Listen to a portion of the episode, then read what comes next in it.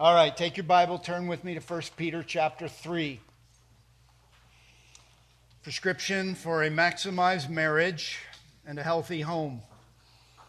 A full dose of perspective, what we need and what God gave. A prescription, a daily prescription, heavy duty, dual action pills, if you will, the authority and the priority pill, the leave transfer of authority, the establishment of the priority of your spouse, the exclusivity and security pill, cleave.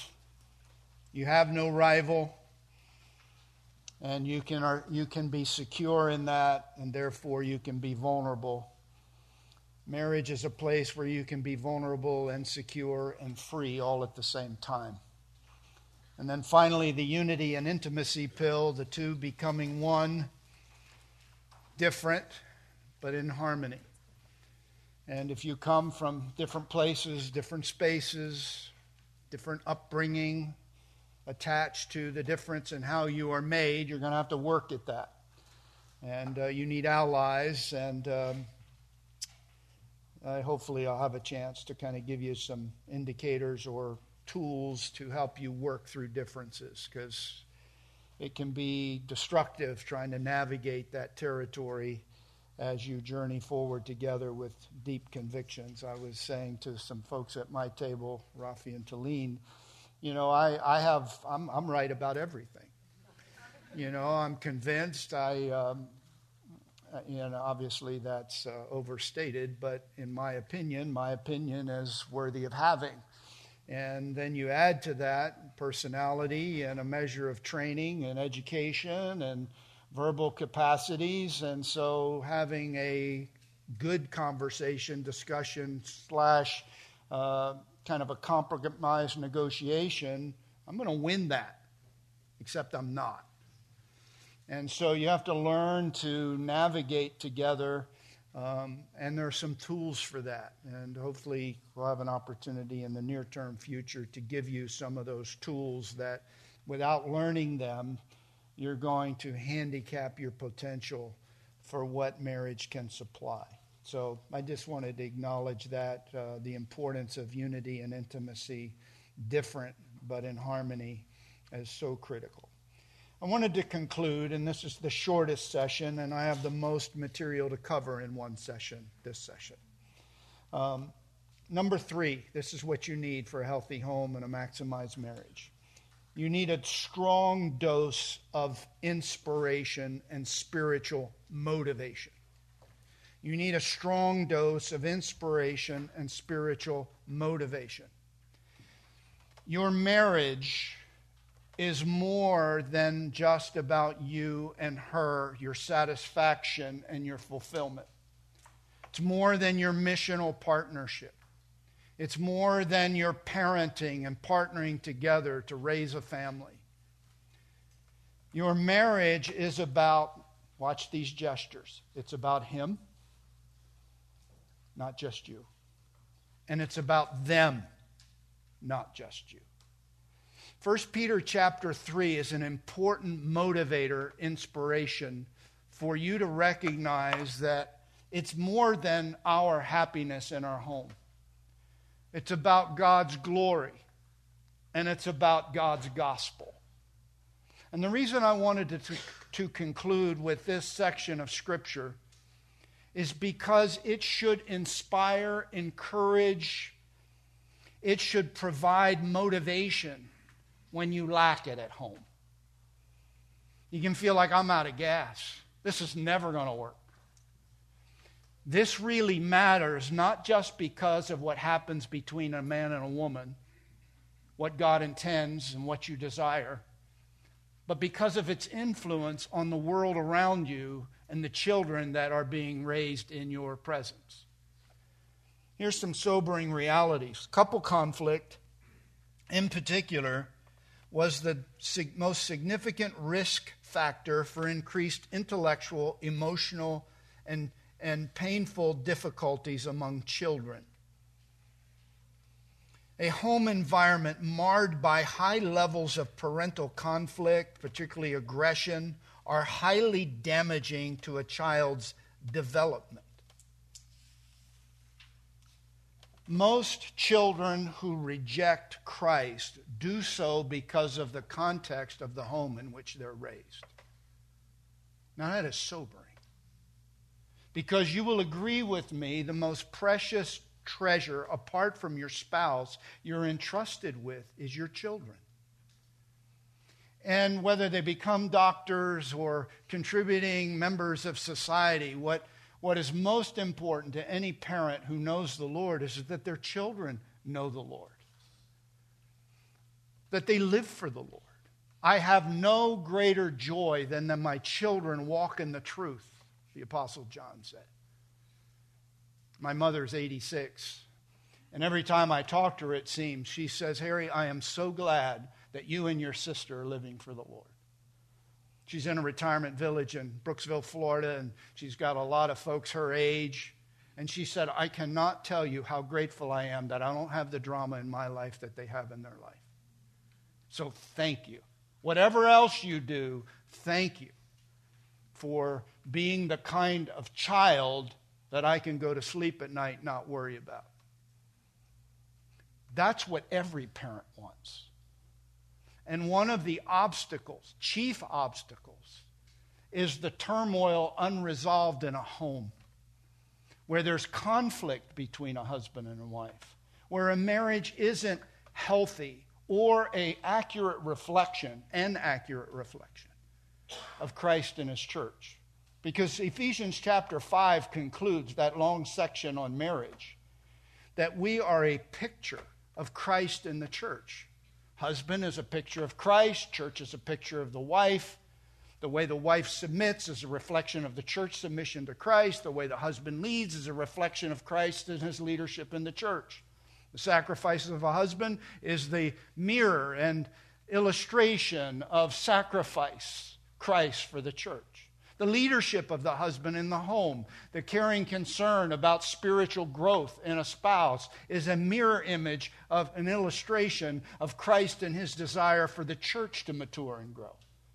A husband's nourishment of his wife's emotional and personal well being is the nourishing affection of Christ for the church.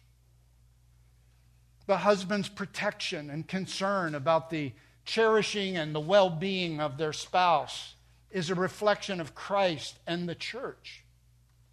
Our home is the gospel in real time to children. And it's not just children, and it's not just family, it's neighbors and friends. We represent, by the way we live, an expression and validation of the gospel. By the way we live, we bring honor to God or dishonor to God. And God is worthy of honor. First Peter is couched in a context that should motivate us all. And the big idea, the strong dose of inspiration and strong motivation is the recognition this is bigger than me and her, or her and me. It's about him, and it's about them. It is about you. It's just not most about you. And we live in a you meet my needs, I'll meet your needs. If you don't, I'm out. It's bigger than that. That's tragic. It's sad. It doesn't have to be that way. But there's something bigger than that. And that's the glory of God and the rightful praise and honor that is His when we give testimony by the way we live. And it's about the gospel that really does save. Christianity is not religion and a way to live life. Christianity is life. Christianity is the recognition that God in me is the life worth living. And without God, and without the gospel of God, and without the person of Jesus Christ, every aspiration, every appetite will go unfulfilled. I come that you might have life and that you might have it more abundantly. And that's even in your house. You can't live life abundantly at home without Jesus Christ as the empowering, transforming agent. Jesus said, Without me, you can do nothing. So please don't hear these exhortations today, including this one, disconnected from the foundation of Jesus Christ, the Word of God, the gospel of God, and the Spirit of God. That's bedrock. That's essential. This is about that and modeling that. So that's the context, chapter 3, for this session. So let me read it, and then I'll give you some highlights, and I'll do my best to be efficient. Chapter 3 begins this way in the same way. So he's been talking about something, and we're going to highlight it, but in the same way, you wives, Christian women, be submissive to your own husbands, so that even if any of them are disobedient to the word, they may be won without a word by the behavior of their wives as they observe your chaste and respectful behavior. And let not your adornment be merely external, braiding the hair and wearing gold jewelry and putting on dresses. But let it be the hidden person of the heart, with the imperishable quality of a gentle and quiet spirit, which is precious in the sight of God. For in this way, in former times, the holy women also who hoped in God used to adorn themselves, being submissive to their own husbands. Thus Sarah obeyed Abraham, calling him Lord, and you have become her children if you do what is right without being frightened by any fear. You husbands, likewise, live with your wives in an understanding way, as with a weaker vessel, since she is a woman and grant her honor as a fellow heir of the grace of life, so that your prayers may not be hindered. Peter was writing to the persecuted church. He was writing the, to the persecuting church, persecuted church to encourage them to stand firm in their faith in the midst of the persecution. And he was also writing to the persecuted church to be standout witnesses for the gospel of Jesus Christ. He's writing to encourage persecuted Christians to triumph in trial because of the hope they have, because of the reality of the gospel, in recognition of what God has done and what He has guaranteed He will do. Stand firm in that. He is writing to encourage God's people also to stand out, to stand out in their faith by living out their calling as holy priests who proclaim God's excellencies in what they say and validate gospel realities by what they display. Like those days, we are in an era that is difficult. And because it's so dark and so difficult, this is unrivaled opportunity for your house to be different, your marriage to be different, because it's rarer than ever, which calls attention to it. This is what the gospel does in a relationship. This is what God is worthy of in a relationship. I want you to look over in chapter 2, and I'm just setting the stage because I want you to really appreciate the calling to submit. Verse 9 of chapter 2, and there's lots of places we could look, but for the sake of time, here's the chief foundation for this thought. Peter writes, You are a chosen race, a royal priesthood, a holy nation, a set apart nation, a people for God's own possession that you may proclaim the excellencies of him who has called you out of darkness into his marvelous light. Part of your praising is your testifying, for you were once for, for you once were not a people, but now you are the people of God. You had not received mercy, but now you have received mercy. So look up for a minute. You're a royal priesthood. A priest, pontifex, Latin word, is a bridge builder. That's what it means to build a bridge. To build a bridge between people and God and God to people. As a Christian, you're a bridge builder, you're a connector. You connect people to God and God to people. You're holy, you're set apart for that. You're set apart to Him, for Him, and for them. But you're more than a people connector, you're a God presenter. The, you are a people for God's own possession. What they see in you will allow them to see Him. What they hear from you when you proclaim, verse 9, His excellencies. You're a praise prompter, you're a people connector, you're a mercy displayer, you're a gospel promoter and a God honorer. That's what you are. That's what you were saved to be. That's your highest privilege. Verse 5 says you're a living stone in the temple of God where God is worshiped. Priests promoted worship and they connected people to God. That's the context of the calling we're about to see. And what Peter is saying is in your role as priest and bridge builder and God praiser and God connector, you need to live in a particular way because people are expect, uh, skeptical. Verse 11 says, I urge you as aliens and strangers to abstain from fleshly lusts. They war against your soul and they also undermine the integrity of your message.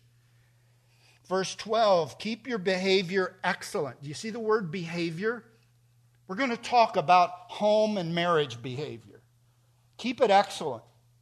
Keep it excellent so the Gentiles, that's people who don't know God, the pagans around you, the unsaved people who are engaged in your world, so that they, so that in the thing in which they slander you as evildoers, because the world doesn't consider you virtuous. Certainly, maybe once upon a time in America, but less and less. We're bigoted, we're racist, we're narrow, we're, uh, we're hateful where there's a whole lot of things that the world would say about us, and we could argue that it's like that season. We are slandered, that when they slander you as evildoers, that they may, on account, watch verse 12, on account of your good deeds, the stuff you do, that's the behavior they see.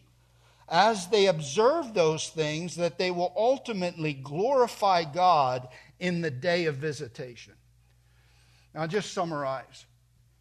They're not just going to give praise to Jesus because he's the Lord of everything. Every knee will bow, every tongue will confess that Jesus Christ is the Lord. Philippians 2. That will happen. This is not that. This is slanderers and skeptics becoming worshipers and God glorified, God glorifiers when he returns. This is unsaved people who will be saved people.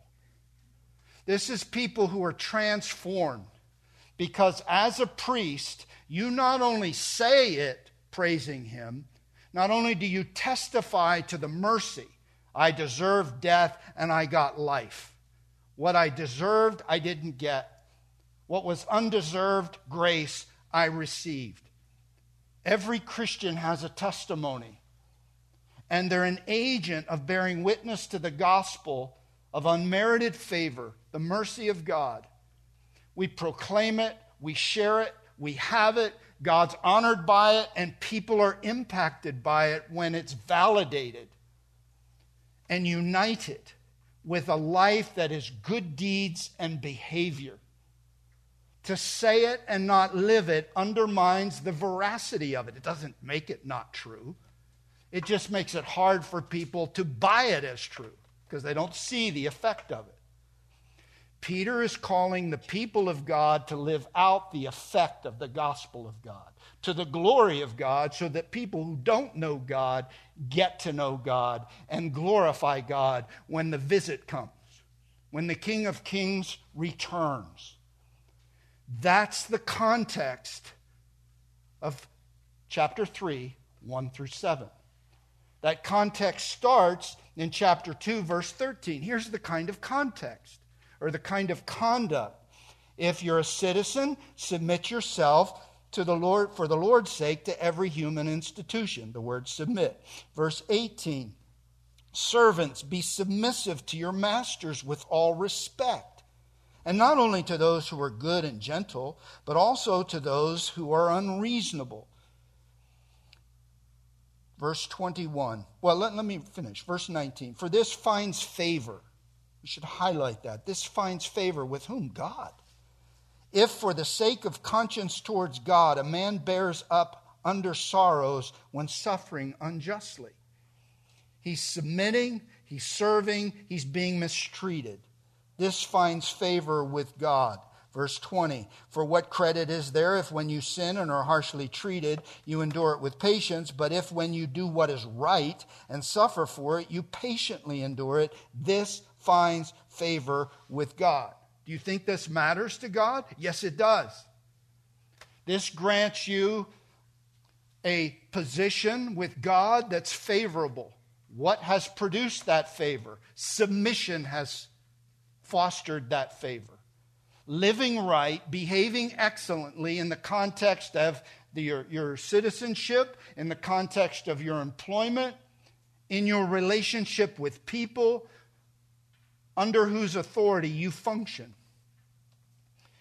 The heart of this section is in 21 For you have been called for this purpose. What purpose? To suffer for doing what is right to submit to the will of the Father, since Christ also suffered for you, leaving you an example for you to follow in his steps.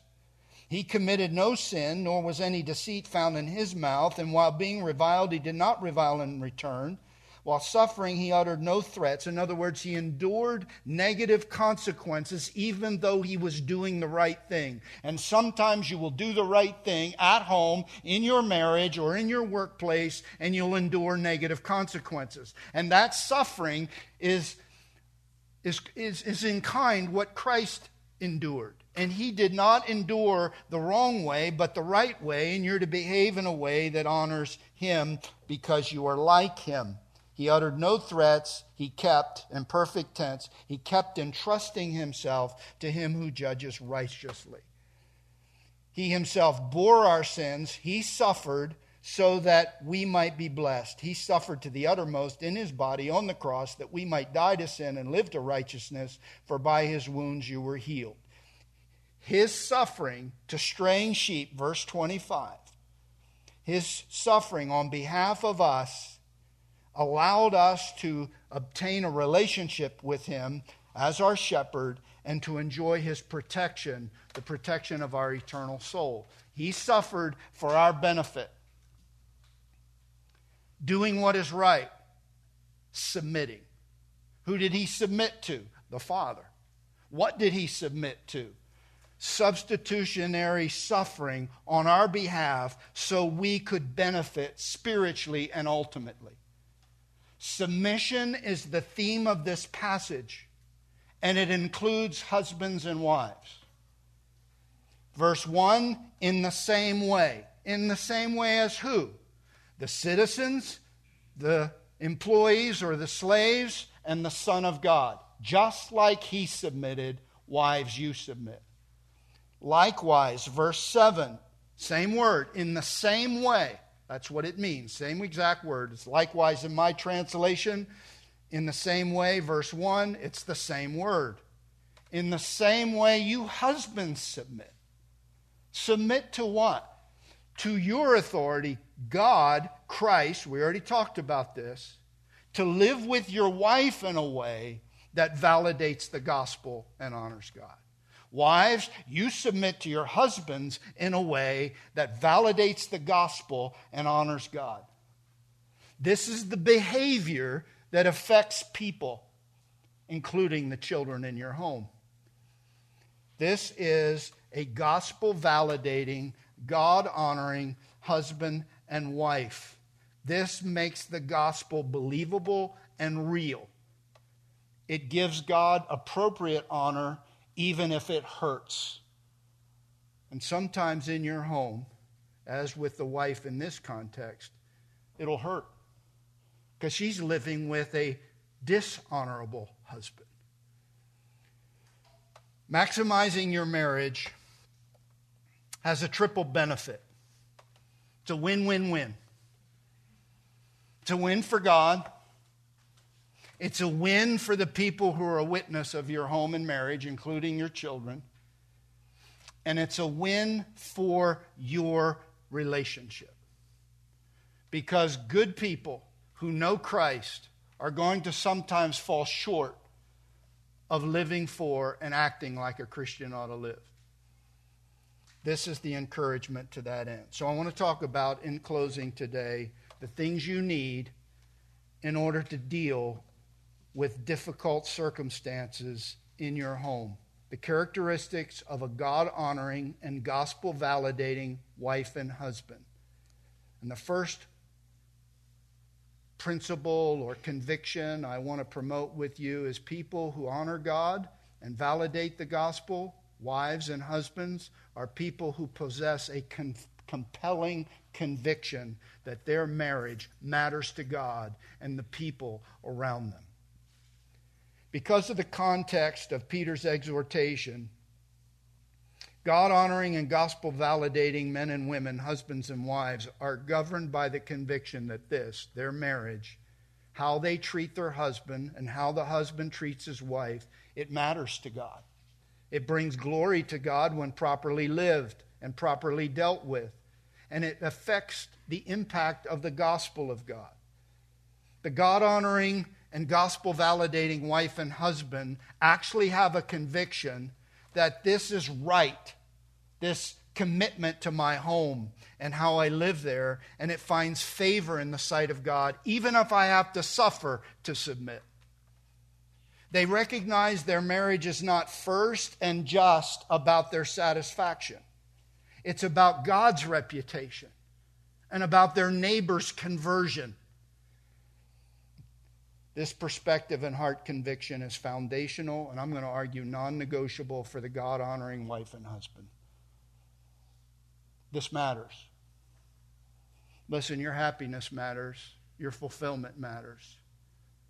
But there's something else that matters God's honor and the influence of the gospel you profess to believe and promote. The second characteristic of a God honoring and gospel validating wife and husband is this, not just a compelling conviction that this matters, but in both cases, husband and wife, it's really obvious with the wife, but it's also true, likewise tells you this involves submission. The second characteristic of God honoring and gospel validating wives and husbands is they express faith filled submission. Just like citizens do to government, even when the government isn't supportive. Servants to masters, even when masters are unreasonable, just like Christ did to unreasonable men. Likewise, wives and husbands are to, we already talked about it, hupotasso. They're to arrange themselves, listen to this, willingly.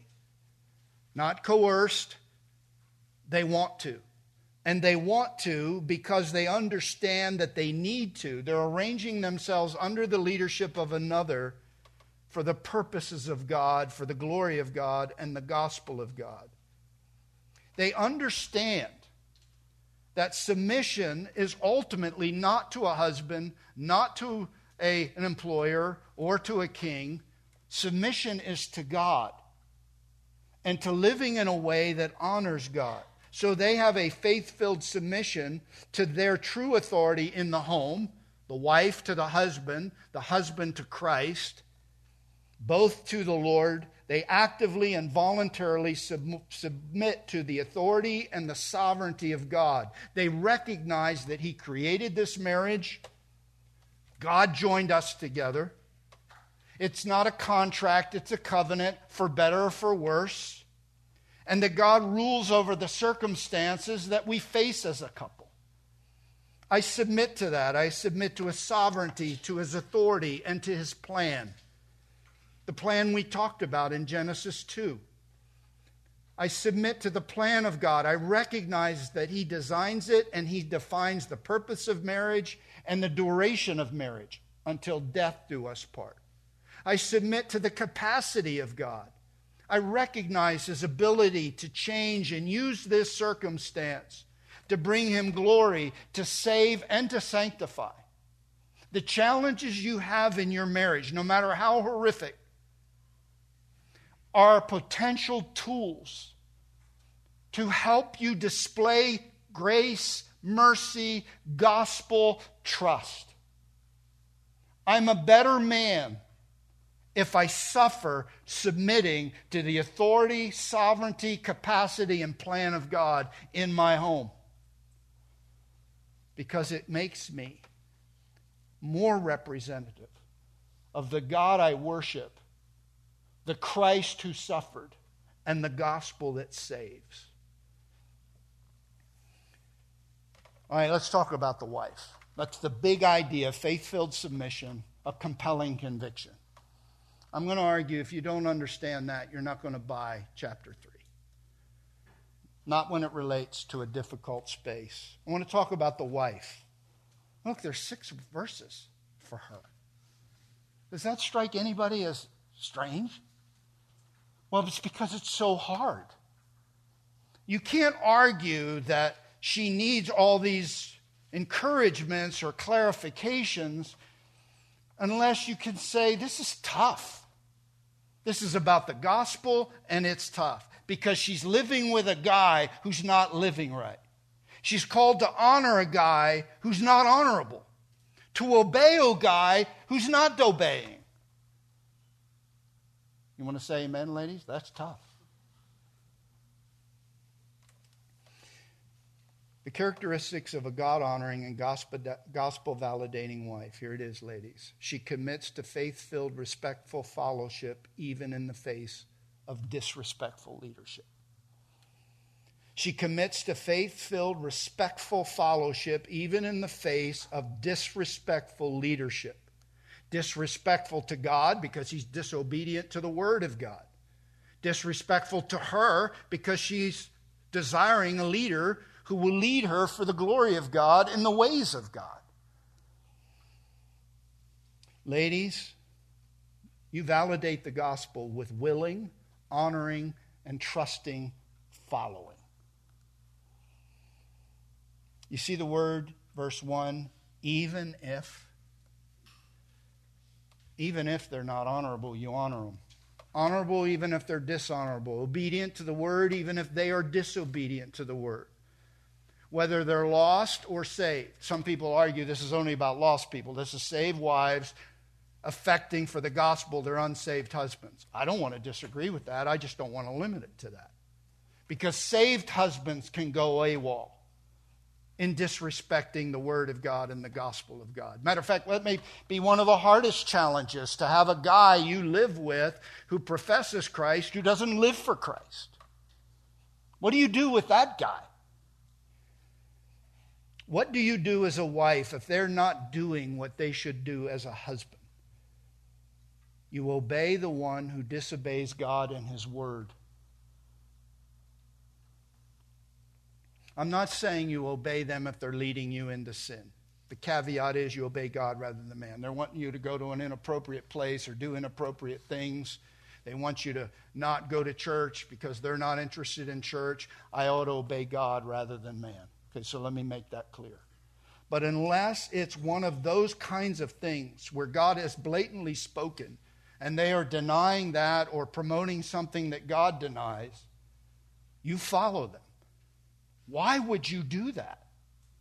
Because it has impact and influence. That submission itself is more powerful than the beauty of your complexion, the beauty of your hair, the beauty of your clothing the adornment that's outward does not have the power of the life that is generated and sourced inward.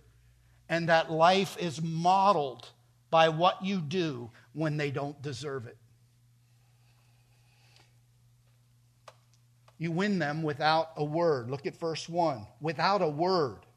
What do you win them to? Salvation or restoration? Primarily by your behavior, not your words not rebuking, but living, not nagging, but honoring. And listen, without words doesn't mean the silent treatment. Silent treatment is just another kind of punishment. It's not without words because you're hacked. It's out without words because it's not the words that annoy or or um, nag or rebuke. It's the impact of what they observe in you that's being emphasized.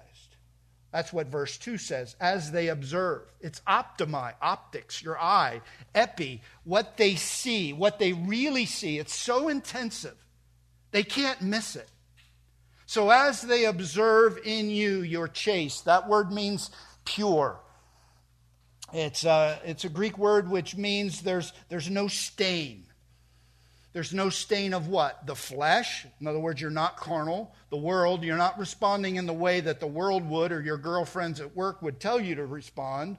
And it's not stained by sin. It's not a natural thing.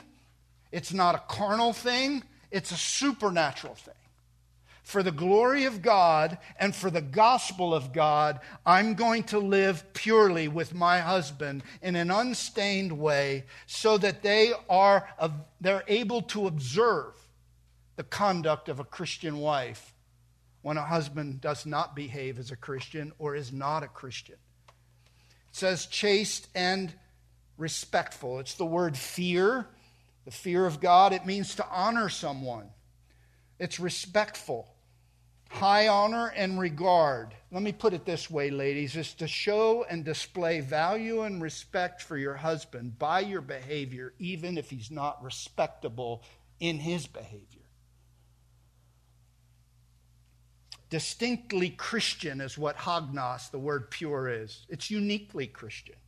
Your attitudes and your actions, more than your words. Listen, this is about what they see, this is not about what they hear. Let me uh, summarize it this way verse 3 it's the hidden person of the heart. see the word merely? It's italicized because it's implied.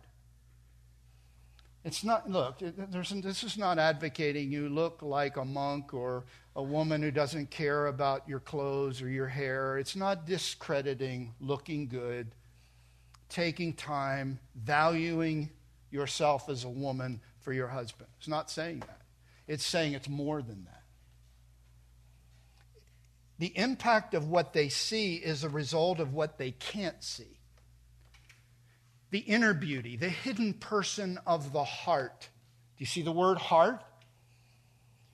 It's the influence that's greater than outward pretty. This is more powerful than pretty.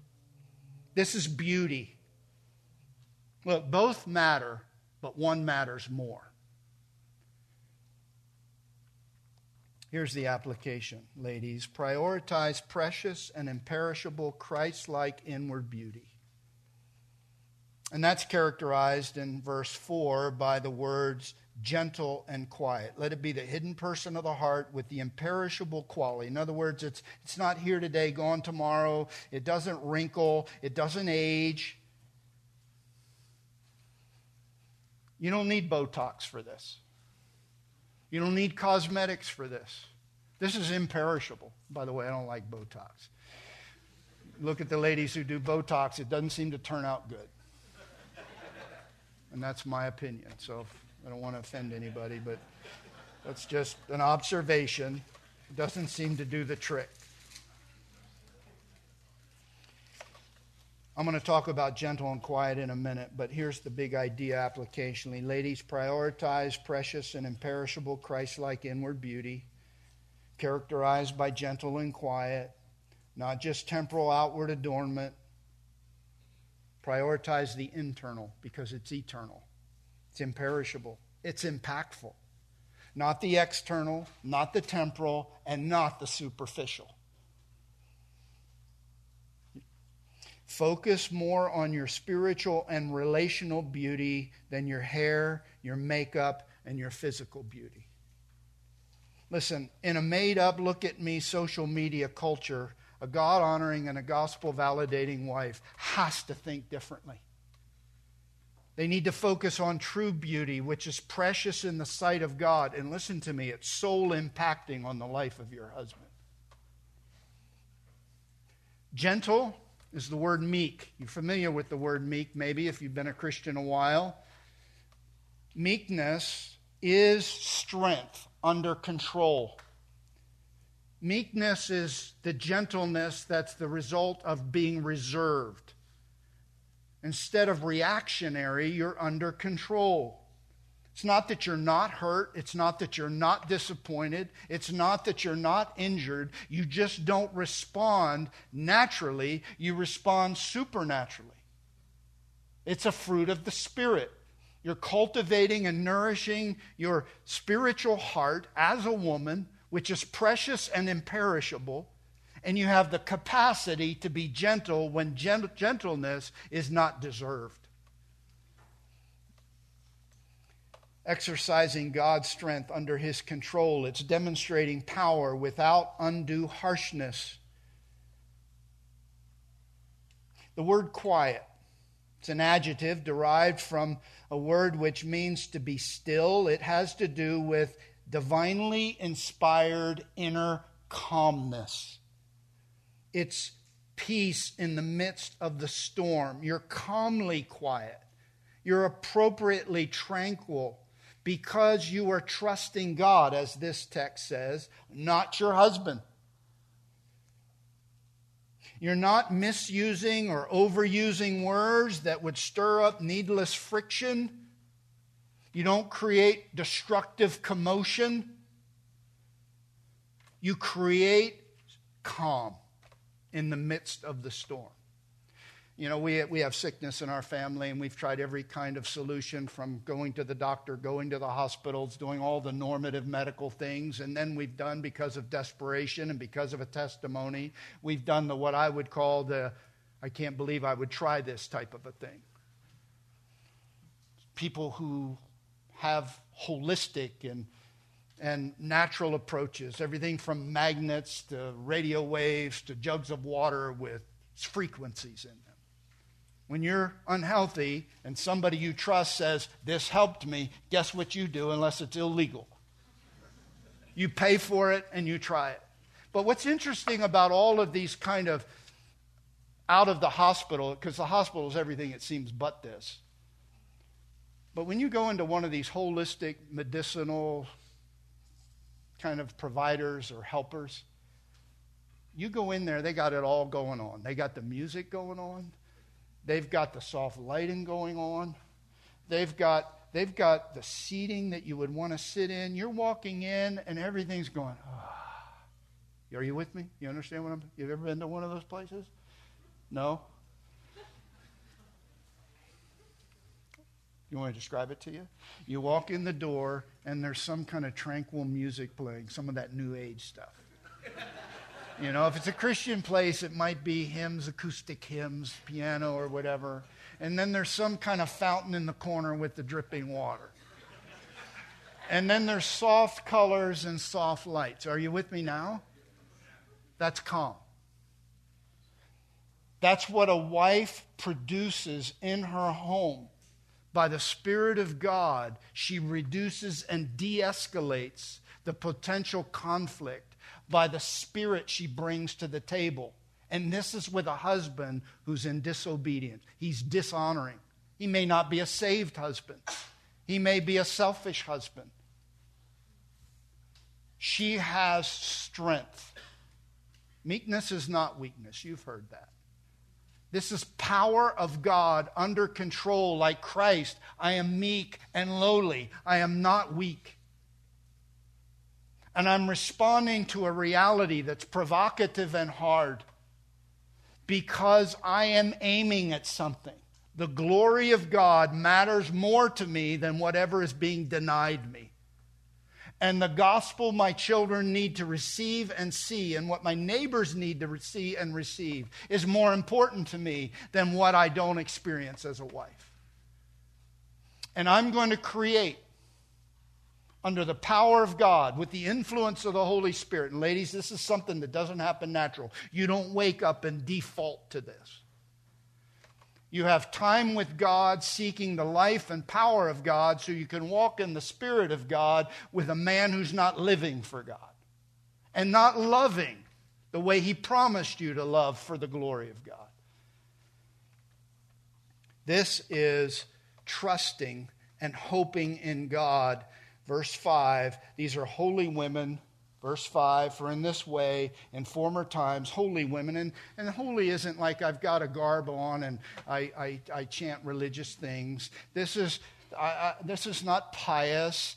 This is set apart by God, for God, for the glory of God. Holy means I'm set apart, I'm different. It's really a repetition of pure. Holy. And what did they do, these women who honored the Lord in days past, as an example? And by the way, it wasn't easier then, it was a patriarchal culture. Man, you think you have no rights now, you should have lived then. And if you come from a Middle Eastern culture, what, what he says goes. And if you say something or think something different, guess what that means? Nothing. Nothing. I mean, the Jews said, I'd rather be a dog or a Gentile than a woman. It wasn't like there was rights, and these women in that culture, in former times, hoped in God. So, ladies, here it is for you. Rely, rest, and trust in God. Not your husband, not your words. Trust in Him.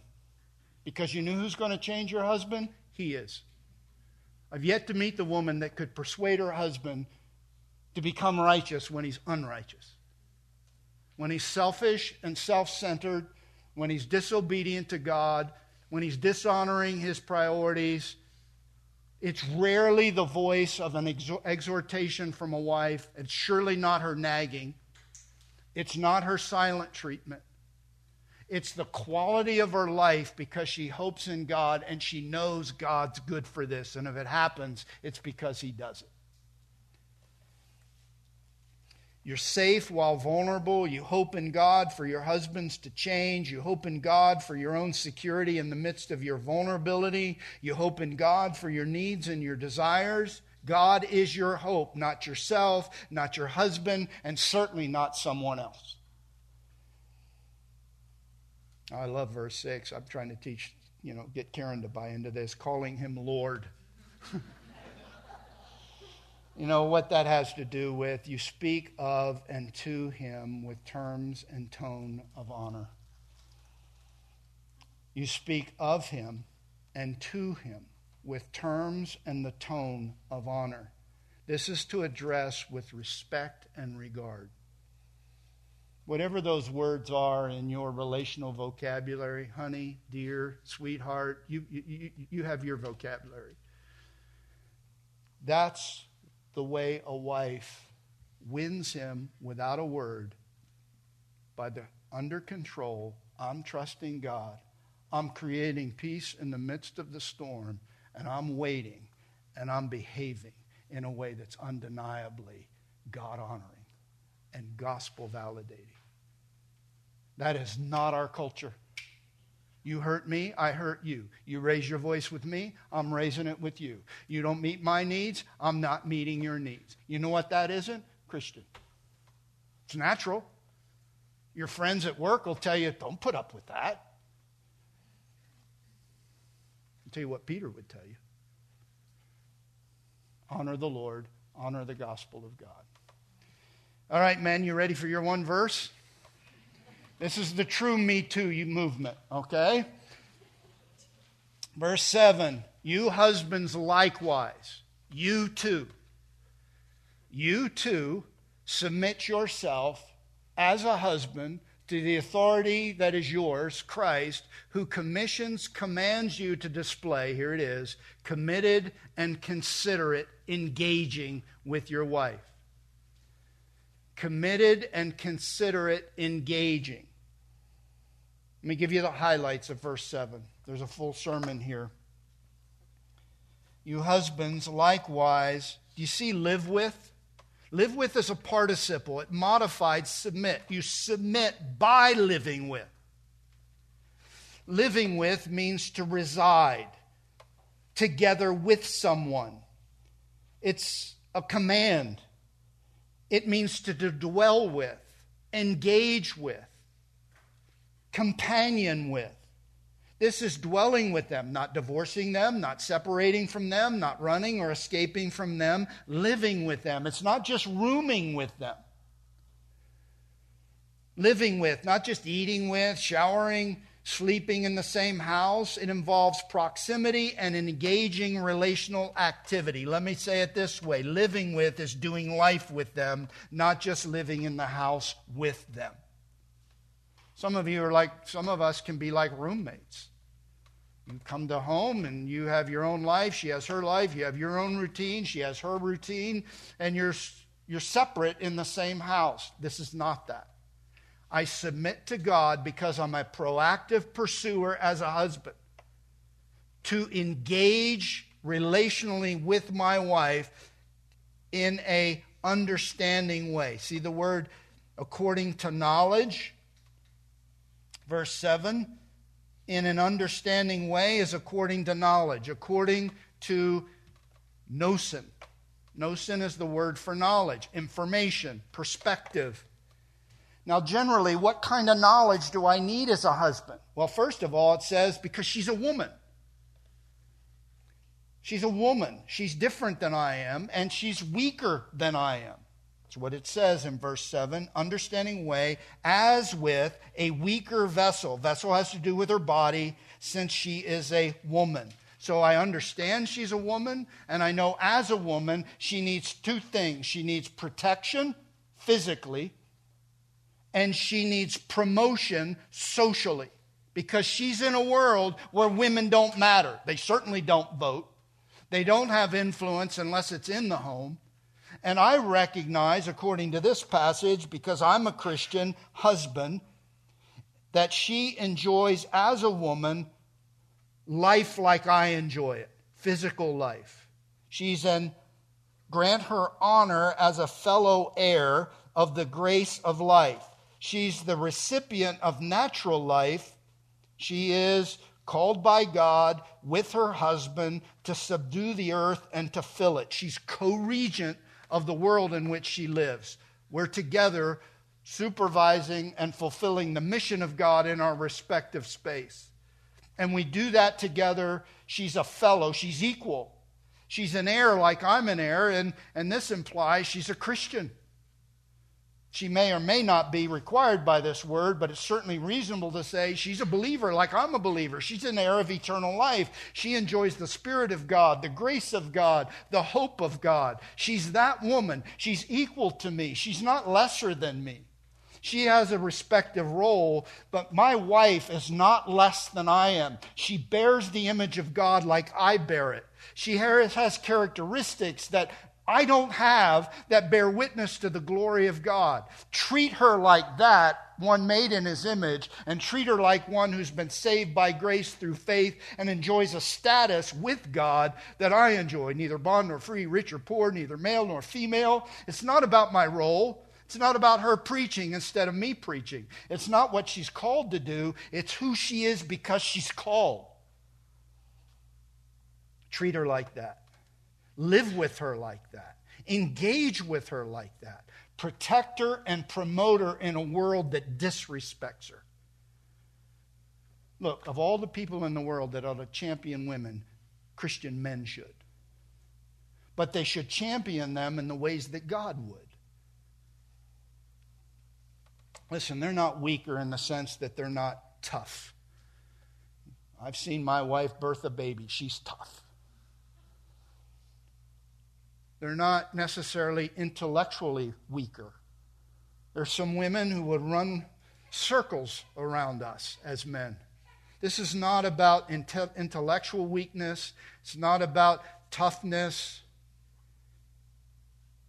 It's not because somehow men are better and women are lesser. This is about lacking position influence, power, and regard in the culture, and she's physically weaker. There's a reason trans men are lifting bigger weights than women today. There's a reason why trans men are outrunning women at the race today. There's a reason trans men are swimming faster than women swim. You know why? They're stronger. Men need to be protective There's a call for chivalry, gentlemen. I don't know what happened to it, but we need to resurrect it. It's out of honor to protect your wife. Walk on the street or the uh, street side of, of the sidewalk.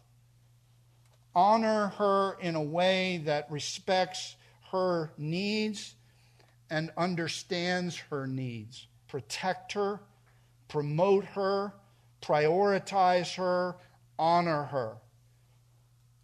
Spiders, deal with them. Snakes, take care of them. Do what men do protect her and promote her in a culture that can disrespect her, or in our culture, they've totally unraveled the appropriate view of her. She's a homemaker, she's a mother, she's somehow lesser. You promote her and protect her. She's a woman and she has specific needs, not just general needs. And I would say this to you according to knowledge, my wife is not your wife. You need to know your wife. You need to know what motivates her and encourages her and supports her. Listen, Karen, this horse is not high performance anything. She likes the slow car that doesn't cause her panic or fear. She's country, not city. She's boots, not high heels. She's jeans, not dresses.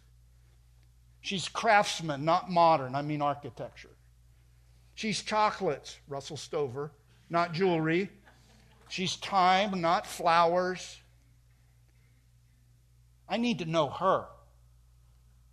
I need to talk her language. Her language may not be my language.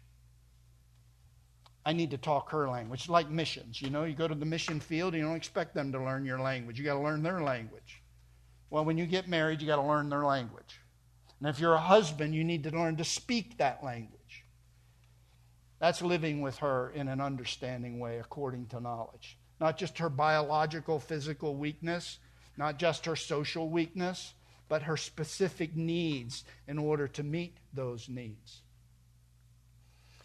The final thing, for the sake of time, is he not only lives with her in a considerate and committed way, he lives with her in an honoring and gracious way. He's an honoring and gracious leader.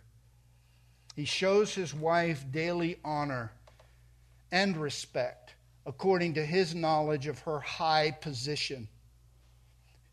He daily shows his wife honor. That's why the word is granting. It's another participle. It modifies the submission. Submit, submit by granting, assigning and bestowing worth and value, paying respect.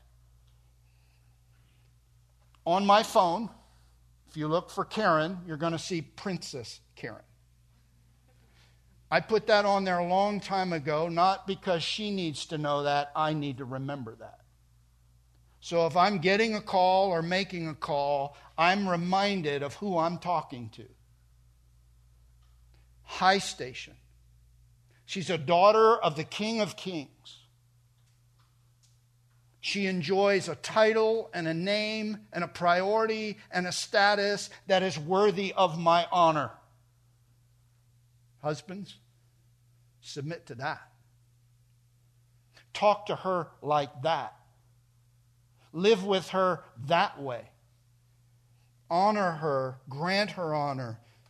Someone has said honor and love are not the same things. Love is willful sacrificial action and strong affection. Honor is to think highly, to respect highly, to show respect for, to recognize the value of, and bestow that honor in regard for their great worth. She is equal to me.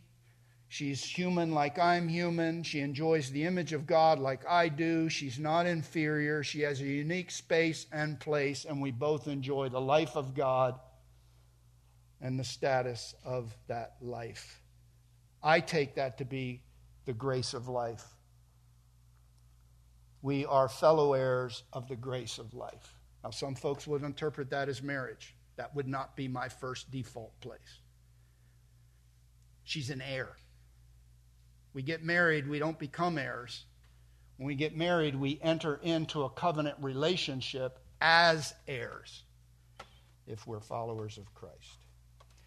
So that's my encouragement to you today to live in a way that honors the Lord as a wife and as a husband to submit to God and to submit to those priorities. Now, I want to conclude with this kind of grocery list, and I know I'm a little behind. I told you it was a lot to say in a short time, and you'll be so pleased with how much I just edited. But I want to flesh this out for the husbands because I realized I've got some things I want to say to you, and I'll say them rapid fire. But God honoring and gospel validating husband respects and honors the reality of this shared grace of life station in seven ways. Number one, he treats his wife as an essential kingdom mission partner, not just a housekeeper. That goes all the way back to Genesis 2. He treats his wife as an intimate companion, which means you respect her opinion. And you treat her as an intimate companion with whom he shares his life and soul. He respects her as his life partner and his best friend. Three, he partners with his wife in their shared family responsibilities in the home. One of the big things that came out of COVID is the frustration of women who couldn't get husbands to help. My wife is a homemaker, but it doesn't absolve me of responsibilities to help make the home. Because there's illness in our home, and sometimes she feels less than best, or often feels less than best, you'll be happy to know I've been domesticated. I have more skills and categories I never had them before because I've had to. It's good for a husband to live with his wife in a way that partners with her in the priorities of the home, not just leaving those priorities to her. Four, he affirms her rarity and her beauty. He acknowledges her God given talents and passions and supports their growth and expression for the glory of God and the good of men. Think Proverbs 31. That husband released his wife to do what she was capable of doing. Karen has gifts, she has supernatural capacities. She can do things. Those things need to be supported and developed. You need to know her so you can help her achieve what God built her to be.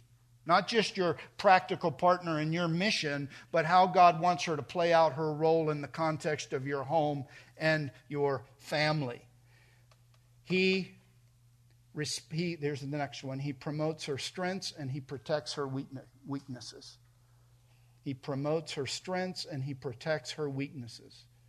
Next, he respects his wife spiritually and recognizes her before God equality as a sister in Christ.